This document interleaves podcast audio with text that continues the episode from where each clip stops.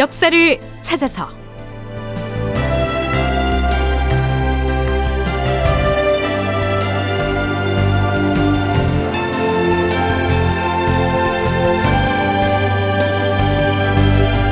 제 1262편 명나라 도독 모물룡의 고약한 전쟁. 극본 이상락 연출 박기환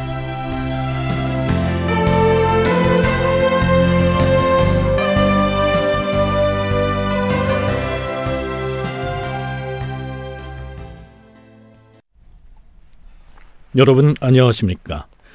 역사를 찾아서의 김석환입니다.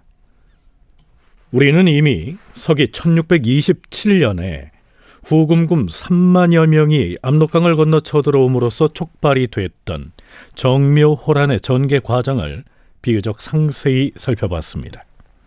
이어서 조선과 후금 사이에 종전협정이 이루어지는 과정은 물론 후금군 철수 이후 압록강의 중강에다 양국 간의 교역을 위해 시장을 열었던 이른바 중강 개시에 관한 내용도 청취자 여러분과 함께 짚어봤었죠.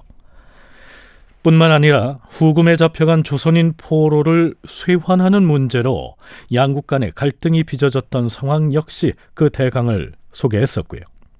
자, 그런데요. 정묘호란과 관련해서 반드시 정리하고 넘어가야 할 사안이 남아 있습니다. 조선, 명나라, 후금 등 세 나라 모두에서 오랫동안 매우 주목해온 어떤 인물에 관한 내용인데요. 이 시기 평안도의 철산 앞바다에 가도라고 하는 섬에 진을 치고 있던 모물룡이라고 하는 명나라 장수가 바로 그 문제의 인물입니다. 자, 여기서 잠깐 후금의 군대가 조선에 쳐들어와서 정묘 호란을 일으켰던 1627년 정월로 거슬러 올라가 보겠습니다.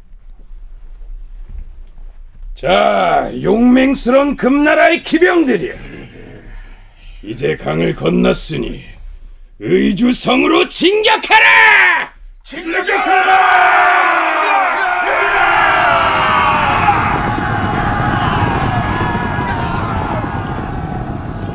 후금 장수 아미는 3만의 군사를 이끌고 압록강을 건넌 다음 거침없이 의주성으로 진격합니다.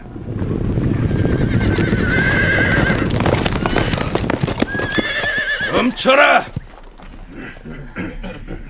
성문 앞에 도착했을 때 후금 장수 아미는 성을 공격하기에 앞서서 조선군에게 항복을 요구하면서 후금의 군대가 왜 조선을 침공했는지를 이렇게 천명하지요. 너희 조선은 네 가지 죄를 범하였다. 첫째는 우리 대금국의 칸이 돌아가셨는데도 조문을 오지 않았고, 두 번째는 지난번 선천의 임반관 전투에서 우리는 조선의 백성을 한 명도 사륙하지 않았는데도 너희는 사신을 보내서 감사의 예를 갖추지 않았다.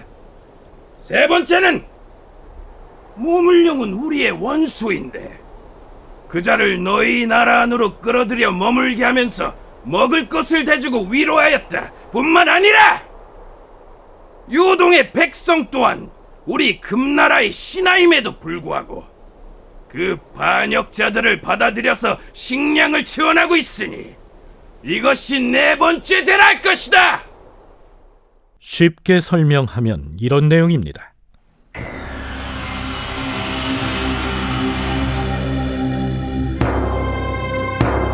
후금 장수가 지적하고 있는 것은 후금국을 세웠던 누르아치가 사망하고 그 뒤를 이어서 홍타이지가 새로운 칸으로 즉위하였는데 조선에서는 조문 사절을 보내지 않았다는 점.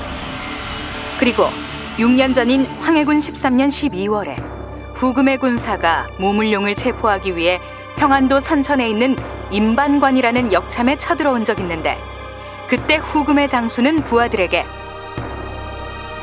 정탐병에 의하면 모물룡은 이곳 선천의 임반관에 응거하고 있다고 하였다. 따라서 우리는 임반관으로 진격을 할 것이다. 다만 우리는 모물룡을 잡으러 왔을 뿐이다. 모물룡의 군사는 닥치는 대로 쳐주게 돼. 조선의 군대나 백성은 절대로 공격을 해서는 아니 될 것이다. 이렇게 명했었다. 그때 모물룡은 다른 곳으로 대피했기 때문에 후금군은 목적을 이루지 못한 채 압록강을 건너 되돌아갔다. 그런 일이 있었는데도 조선에서는 조선의 군민을 공격하지 않은 점에 대해서 후금에 고맙다는 사례를 하지 않았다는 점. 그리고 모물룡에게 선천 앞바다에 가도라는 섬을 내어주고 그곳에 동강진이라는 군사진지를 구축하도록 용인한 점. 또한 후금이 명나라로부터 요동 땅을 빼앗았을 때 수많은 요동의 주민들이 조선으로 몰려오자 그들을 모물룡과 함께 가도에 머물게 하고 식량을 지원한 점. 이런 네 가지 잘못을 저질렀기 때문에 조선을 응징하기 위해 쳐들어왔다는 것이다.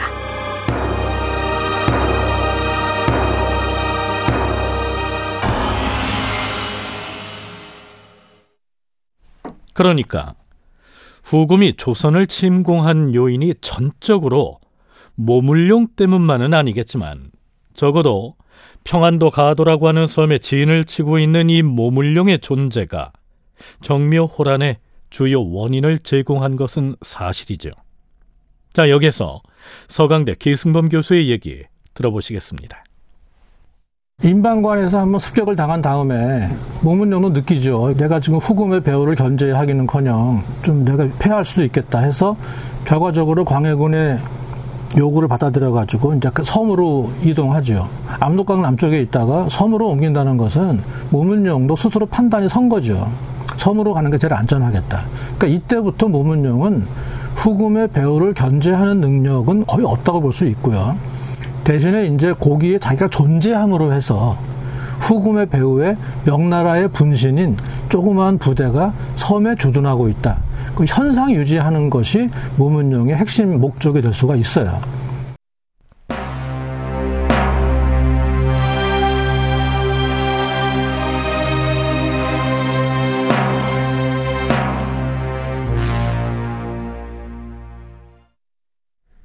자, 이제부터 우리는 조선과 후금 사이에 정묘 화약이라고 일컬어지는 종전협정이 체결된 이후 이 모물령이 어떤 행태를 보이는지를 짚어보겠습니다. 결론부터 미리 말하자면 정묘 호란이 끝난 지 2년째 되던 1629년 6월에 북방으로부터 모물룡의 거취에 관한 비상한 소식이 날아듭니다.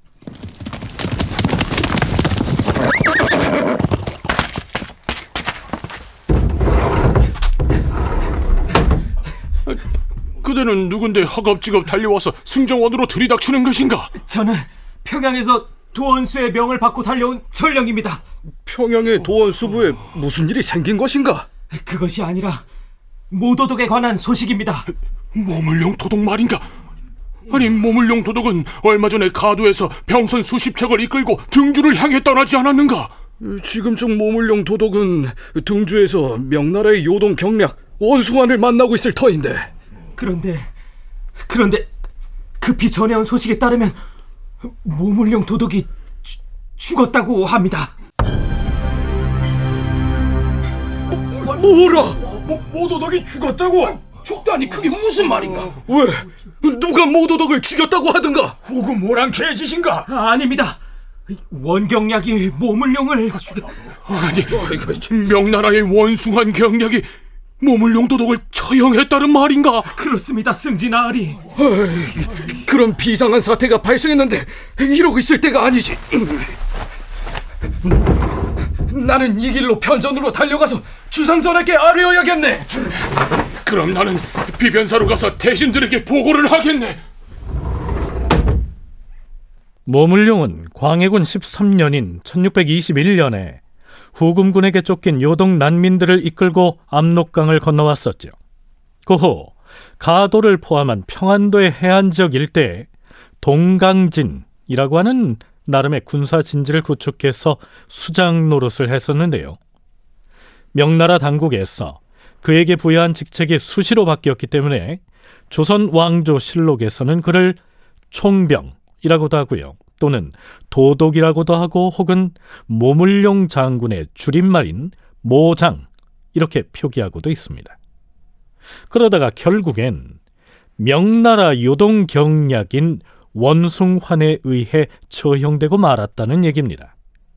그런데 명나라의 장수였던 무물룡은 왜 자신의 모국인 명나라 군 당국에 의해서 참사를 당해야 했을까요? 정묘호란 이전까지의 이 모물룡의 활동에 대해선 이전에 충분히 살펴봤기 때문에 이제부터는 정묘호란이 마무리되는 단계에서부터 죽음에 이르기까지의 그의 행적을 짚어보기로 하겠습니다.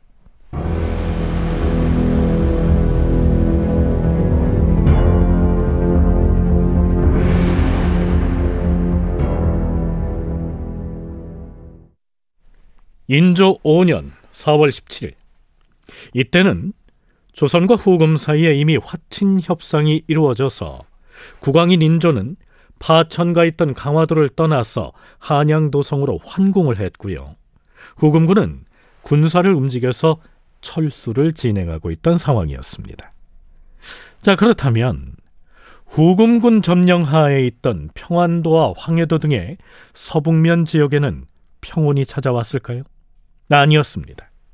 전쟁은 끝났는데 오히려 조선 백성들에 대한 무자비한 사륙이 기승을 부리기 시작합니다.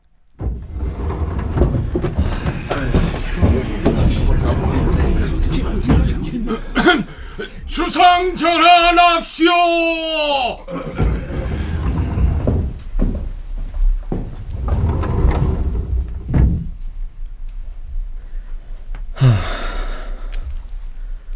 경들도 승정원을 통해서 평안감사가 보내온 장계를 읽어보았을 것이오.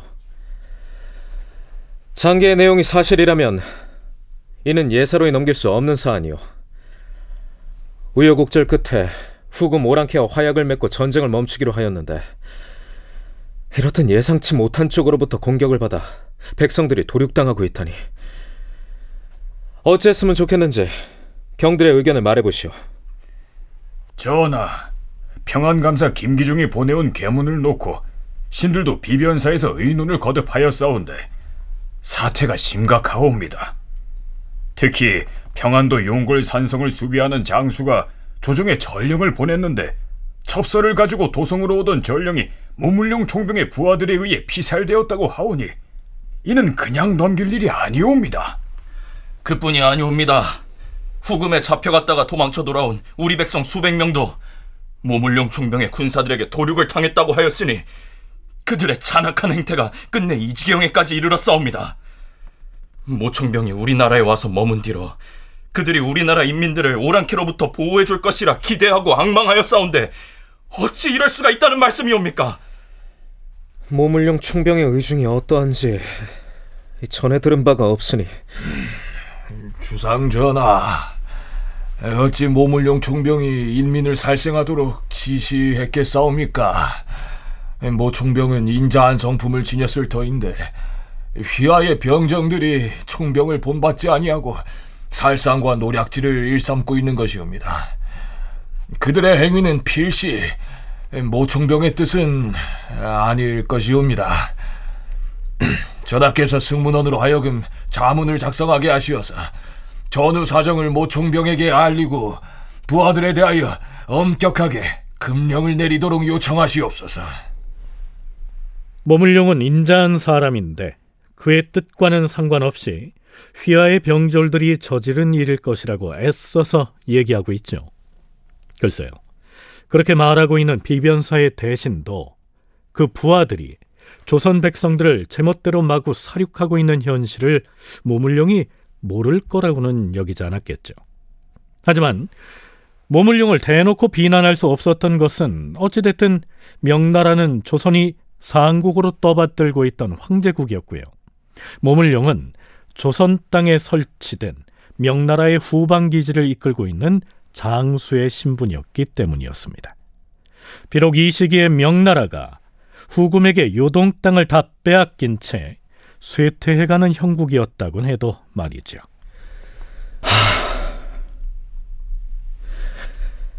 승문원에서는 모총병에게 보낼 자문을 속히 작성하도록 하라.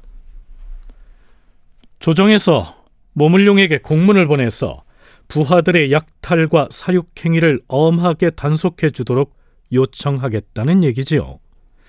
글쎄요. 그렇게 해서 실효가 있을까요?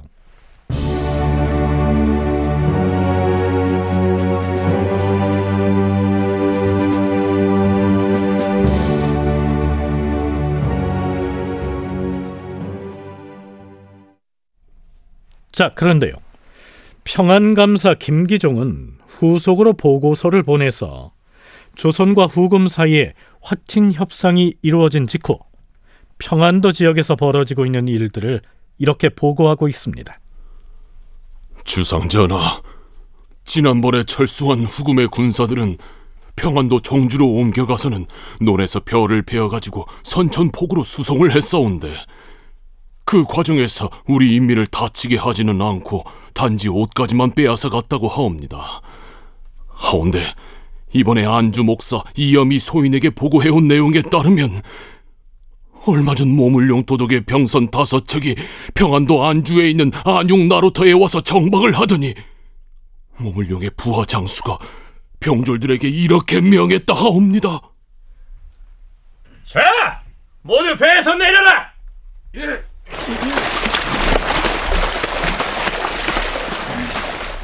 저쪽에 있는 조선 조정의 창고를 습격하여 곡식을 약탈하라.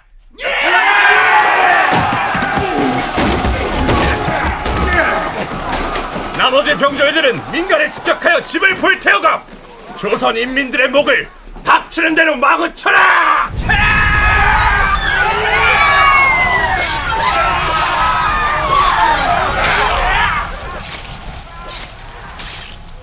모물룡 도독의 군졸들은 민가를 불태우고 양민을 무차별로 살해하여 그 시체가 들판에 질비하여서 차마 눈을 뜨고 볼 수 없는 참혹한 모습이었다고 보고를 해왔사옵니다. 자, 그렇다면 모물룡은 조선과 후금 사이에 정전 협정이 맺어져서 전쟁이 끝난 마당에 어째서 엉뚱한 방향으로 창칼을 휘둘러 조선의 양민들을 공격했을까요? 동북아 역사재단 장정수 연구위원의 얘기 들어보시죠. 군사 행동을 엉뚱하게 벌이기 시작을 하죠. 화친이 이루어진 다음에 갑자기 조선인들을 공격해요. 이 사람의 부하들이 엄청나게 조선인들을 죽여대는데 한 마을을 막 전부 도륙내는 경우도 있을 정도로 아주 잔인하게 공격을 해서 모물룡 군대가 더 많은 피해를 입혔다고 얘기를 하거든요. 뭐 나름대로 모물룡 쪽 입장에서 생각해 보면 본인이 조선 땅에 들어와 있는데 조선이 후금하고 화친하면 자기도 이상하잖아요. 거기에 대한 뭐 반발이었다라고 하면 그건 되게 좋은 표현이고 경제 난도 있었겠고 그 다음에 상당 부분이 전공 확보. 모물룡이 조선의 창고와 민가를 약탈한 것은 군량을 확보해서 경제적인 어려움을 해소하기 위한 목적 때문이었다 치더라도 전공을 확보하기 위해서 양민을 마구 학살했다는 것은 대체 이 무슨 얘기일까요?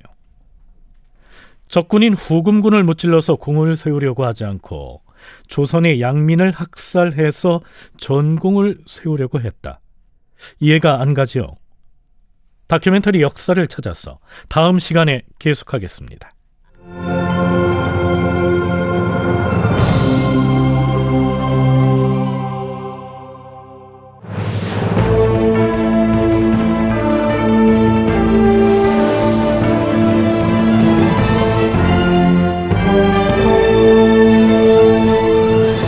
다큐멘터리 역사를 찾아서 제 1262편 명나라 도독 모물룡의 고약한 전쟁 이상락 극본 박기환 연출로 보내드렸습니다.